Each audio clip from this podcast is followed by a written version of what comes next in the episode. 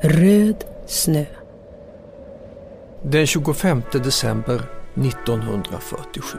Det brinner marschaller utanför Italiens ambassad i sekelskiftespalatset Oak Hill på Djurgården i Stockholm.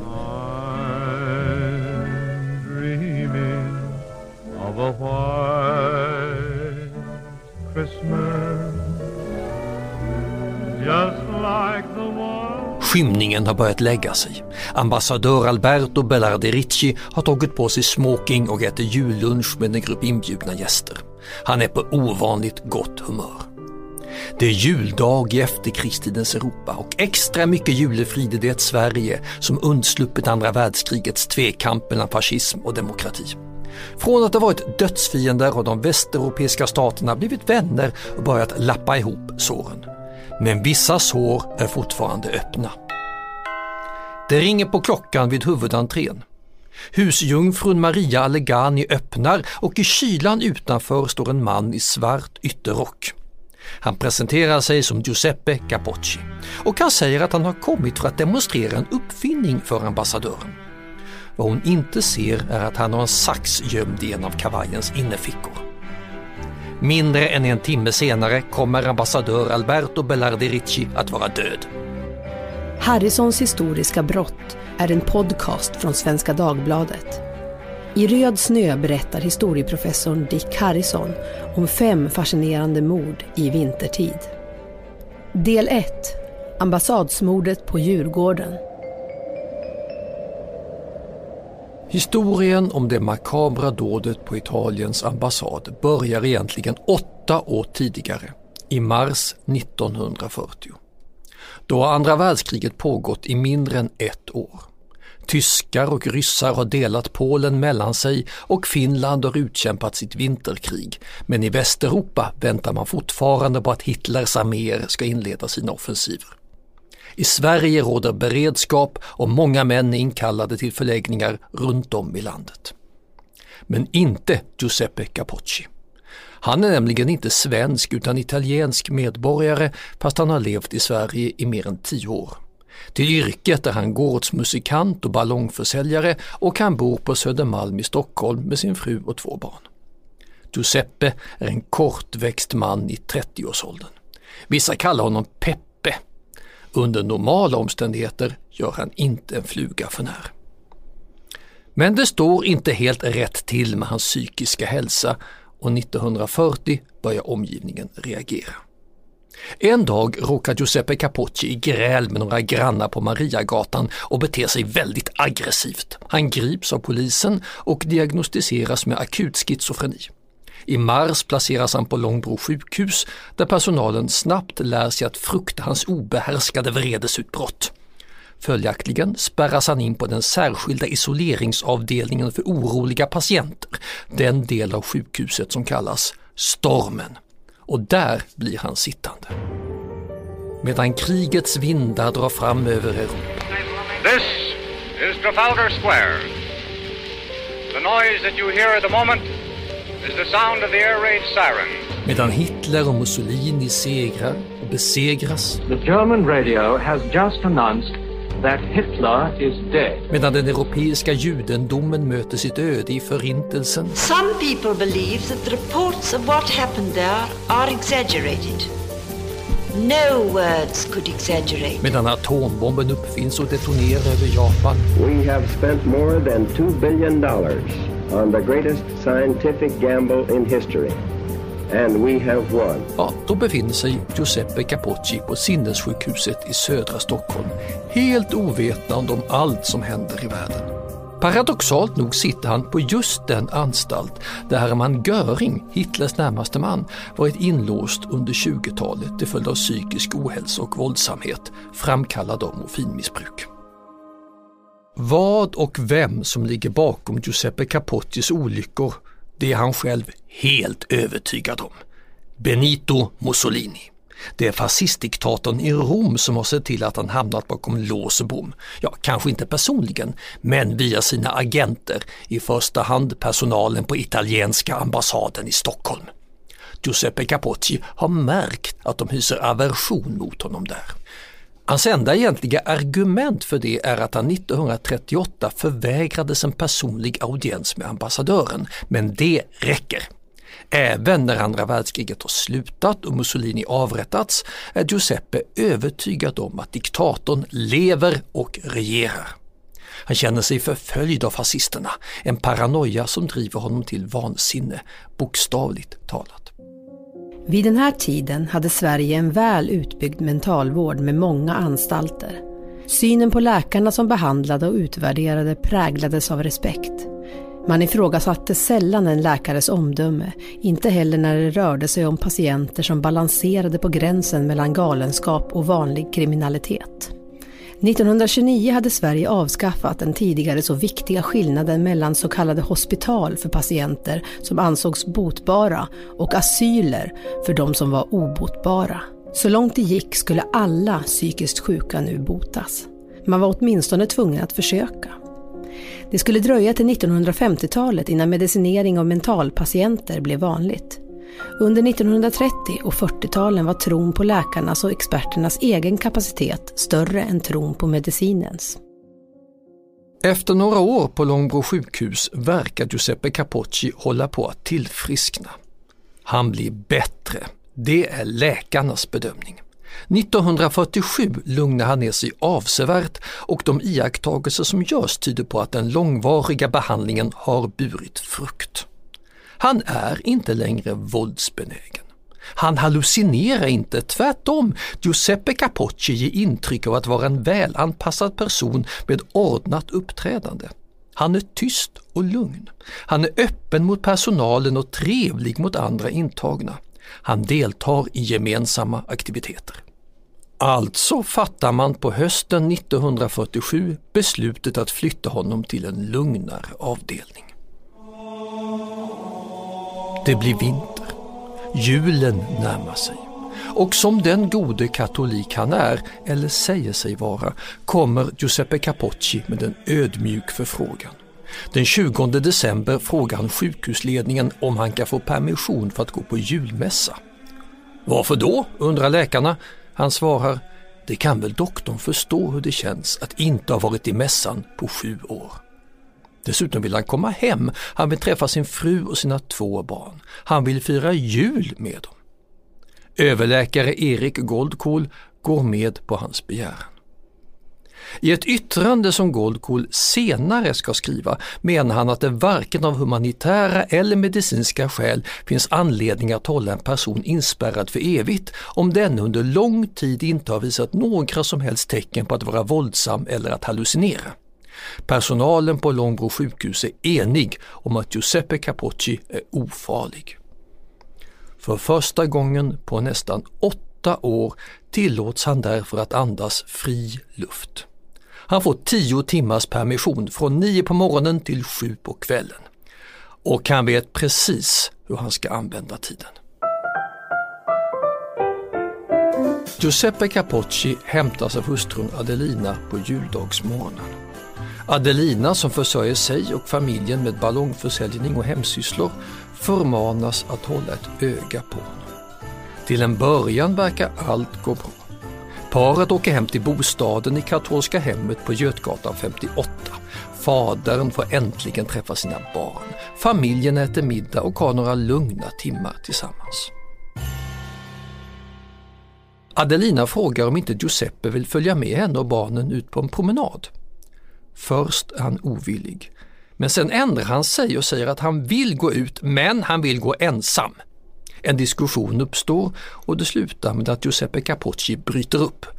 Han börjar promenera men hustrun, sonen och dottern följer efter på avstånd till Slussen och vidare till Skeppsbron. Där upptäcker han att han är förföljd. Han försöker skaka av sig familjen och lyckas. Vid Lejonbacken hoppar han på en spårvagn mot Djurgården. Adelina skickar hem barnen och tar själv en spårvagn från Norrmalmstorg. När hon ser Strandvägen fara förbi blir hon övertygad om att hennes make är på väg till den italienska ambassaden. Men varför han vill ta sig dit, det anar hon inte. Vad Adelina inte vet är att Giuseppe Capocci har tagit med sig någonting från hemmet. En skräddarsax som deras son har använt för att tillverka leksakstrumpeter som sålts på Stortorgets julmarknad. Den låg på byrån och i ett obevakat ögonblick stoppade Giuseppe den på sig. Medan spårvagnen gnisslar genom Stockholm försöker han nu ta isär saxen med händerna. För överläkarna och personalen på Långbro har i själva verket missuppfattat allt. Capocci är fortfarande synnerligen våldsbenägen och hans ilska är riktad mot ett specifikt objekt.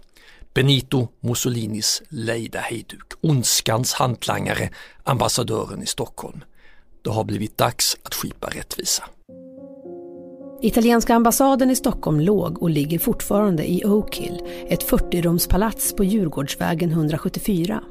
Att byggnaden bär ett för Sverige så otypiskt namn beror på att det på 1800-talet låg ett sommarhus på platsen där en brittisk diplomat, amiral Sir Thomas Baker, bodde i perioder. Oak Hill syftade på att huset låg på en ekbevuxen kulle. Den storslagna, ljust putsade ambassadsbyggnaden är ritad av Ferdinand Boberg och var ursprungligen tänkt att fungera som bostad för prins Wilhelm. Det var en bröllopspresent till hans hustru, den ryska prinsessan Maria Pavlovna från hennes fostermor Elisabeth av Hessen. Tsarfamiljen hjälpte till att täcka kostnaderna för bygget och 1910 flyttade prinsparet in i det nybyggda palatset som har valv, pelare, ett hörntorn och utsikt över Valdemarsudde. Efter att Wilhelm och Maria skilt sig 1914 övergick Oakhill till sonen Lennart Bernadotte. Länge stod det tomt, tills 1926 när huset såldes till den italienska staten och blev landets ambassad i Sverige. Hey, I'm Ryan Reynolds. Recently, I asked Mint Mobile's legal team if big wireless companies are allowed to raise prices due to inflation. They said yes. And then when I asked if raising prices technically violates those onerous two-year contracts, they said, "What the f*** are you talking about? You insane Hollywood ass." So to recap, we're cutting the price of Mint Unlimited from $30 a month to just $15 a month. Give it a try at mintmobile.com slash switch. $45 upfront for three months plus taxes and fees. Promo for new customers for limited time. Unlimited more than 40 gigabytes per month. Slows. Full terms at mintmobile.com. Klockan är strax innan tre när Giuseppe Capocci ringer på ambassadens dörrklocka juldagen 1947. Det är några plusgrader och snöslask på Djurgården. På Långbro har han författat två brev. När husjungfrun Maria Allegani nu öppnar överlämnar han det första av breven och instruerar henne att ge det till ambassadören. Han ber henne också berätta att han har kommit för att demonstrera en uppfinning.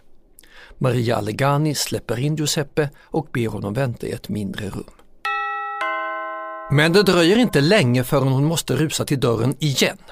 Tio minuter senare ringer Adelina på dörren och frågar om hennes make har kommit dit. Jo visst, svarar Maria Allegani, han är här. Adelina berättar att han har permission från ett sjukhus och måste vara tillbaka på kvällen. Men vilken sorts sjukhus, det säger hon inte. Husjungfrun är helt ovetande om att den man hon släppt in är både våldsam och schizofren. Även Adelina visas in i det lilla väntrummet. Inne i salongen har jullunchen övergått till kaffe och avec. En sekreterare lämnar över brevet till Alberto Bellardi Ricci, den fryntlige och omtyckte 53-åringen från Turin som har tillträtt som Italiens ambassadör i Sverige två år tidigare. Nu har han bara några dagar kvar på sitt uppdrag i Sverige och ska i mellandagarna resa till Chile och bli ambassadör där. Den svårlästa texten på pappret verkar inte särskilt uppseendeväckande.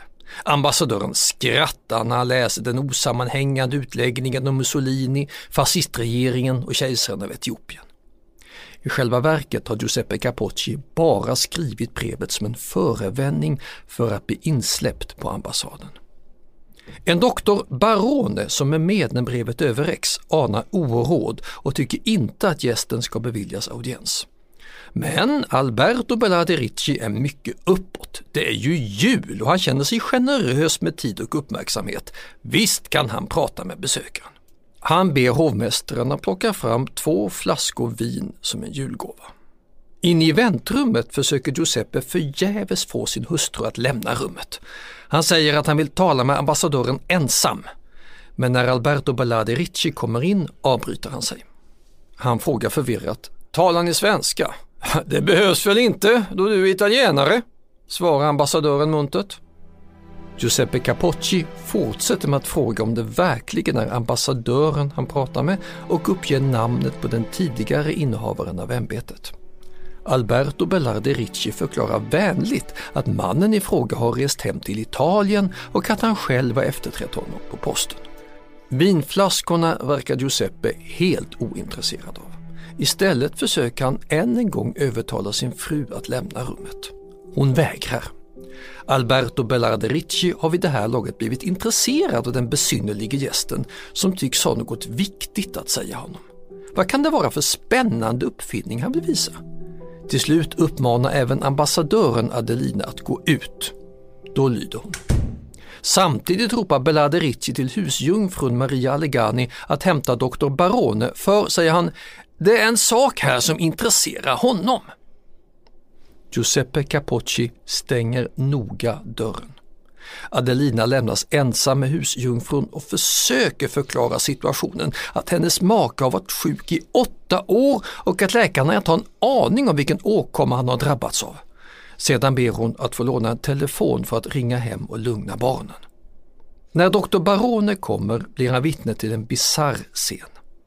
Giuseppe Capocci lämnar över sitt andra brev där det står att han utmanar ambassadören på en duell. Han förklarar också att han behöver låna en tång för att duellen ska kunna äga rum.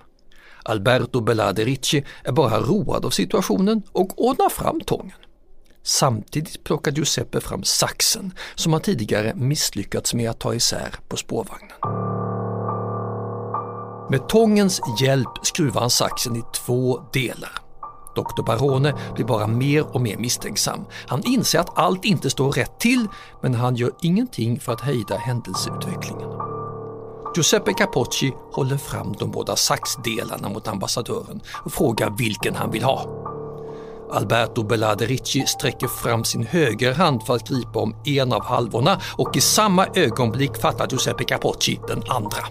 Han stöter den blixtsnabbt i ambassadörens mage. Alberto Bellardi skriker av smärta och sjunker ihop. Giuseppe måttar fler hugg mot ministern, sticker honom både i bröstet och i ansiktet. Doktor Barone griper tag om Giuseppes skuldror. Han försöker släpa ut honom men mördaren är stark och värjer sig väl. Barone tvingas springa efter hjälp och när han kommer tillbaka in i rummet med legationssekreteraren Gaspare Cittadini Ceci, då ligger ambassadören på golvet. Tillsammans försöker de två männen avväpna Giuseppe Capocci. Han har inte en tanke på att ge sig frivilligt. Cittadini Ceci får ett saxhugg i vänstra kinden. Det är först när en tredje person anländer som de får bukt med Giuseppe. De tar saxbladet från honom och fattar ett stadigt grepp om händerna bakom hans rygg. Snart anländer polis och ambulanspersonal. De senare kan inte göra mycket. Alberto Bellardi Ricci avlider på vägen till sjukhuset.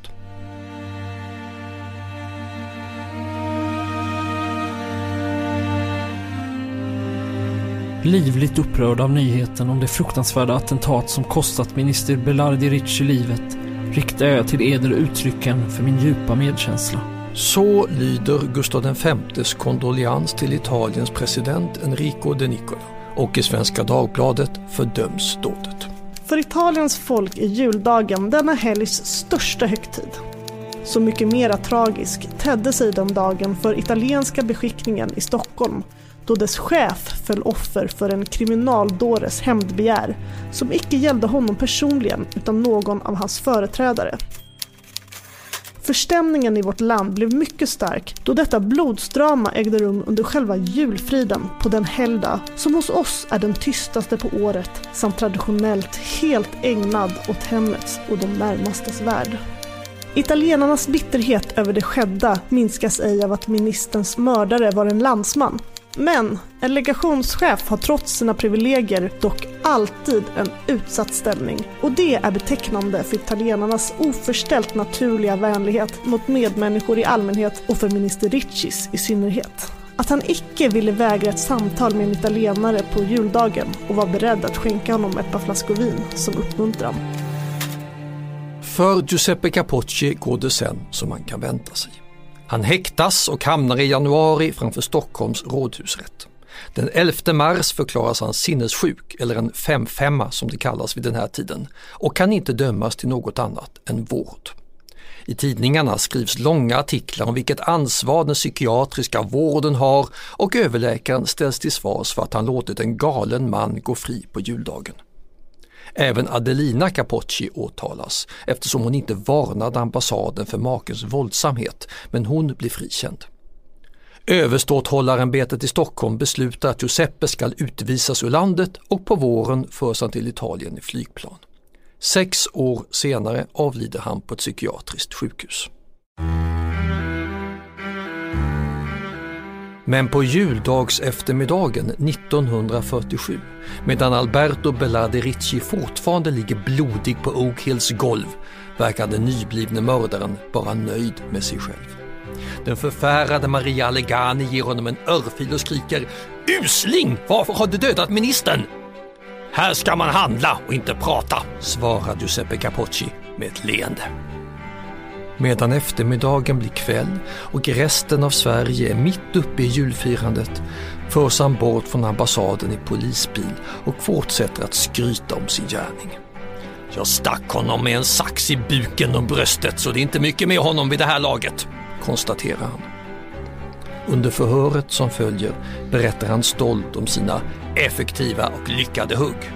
Och det gör han mycket klart för poliserna. Hämnden skall fortsätta. Du har lyssnat på Harrisons historiska brott med Dick Harrison. En podcast från Svenska Dagbladet. Producent är Klara Wallin, Adam Svanell är redaktör, ansvarig utgivare är Fredrik Karén och jag heter Erika Hallhagen.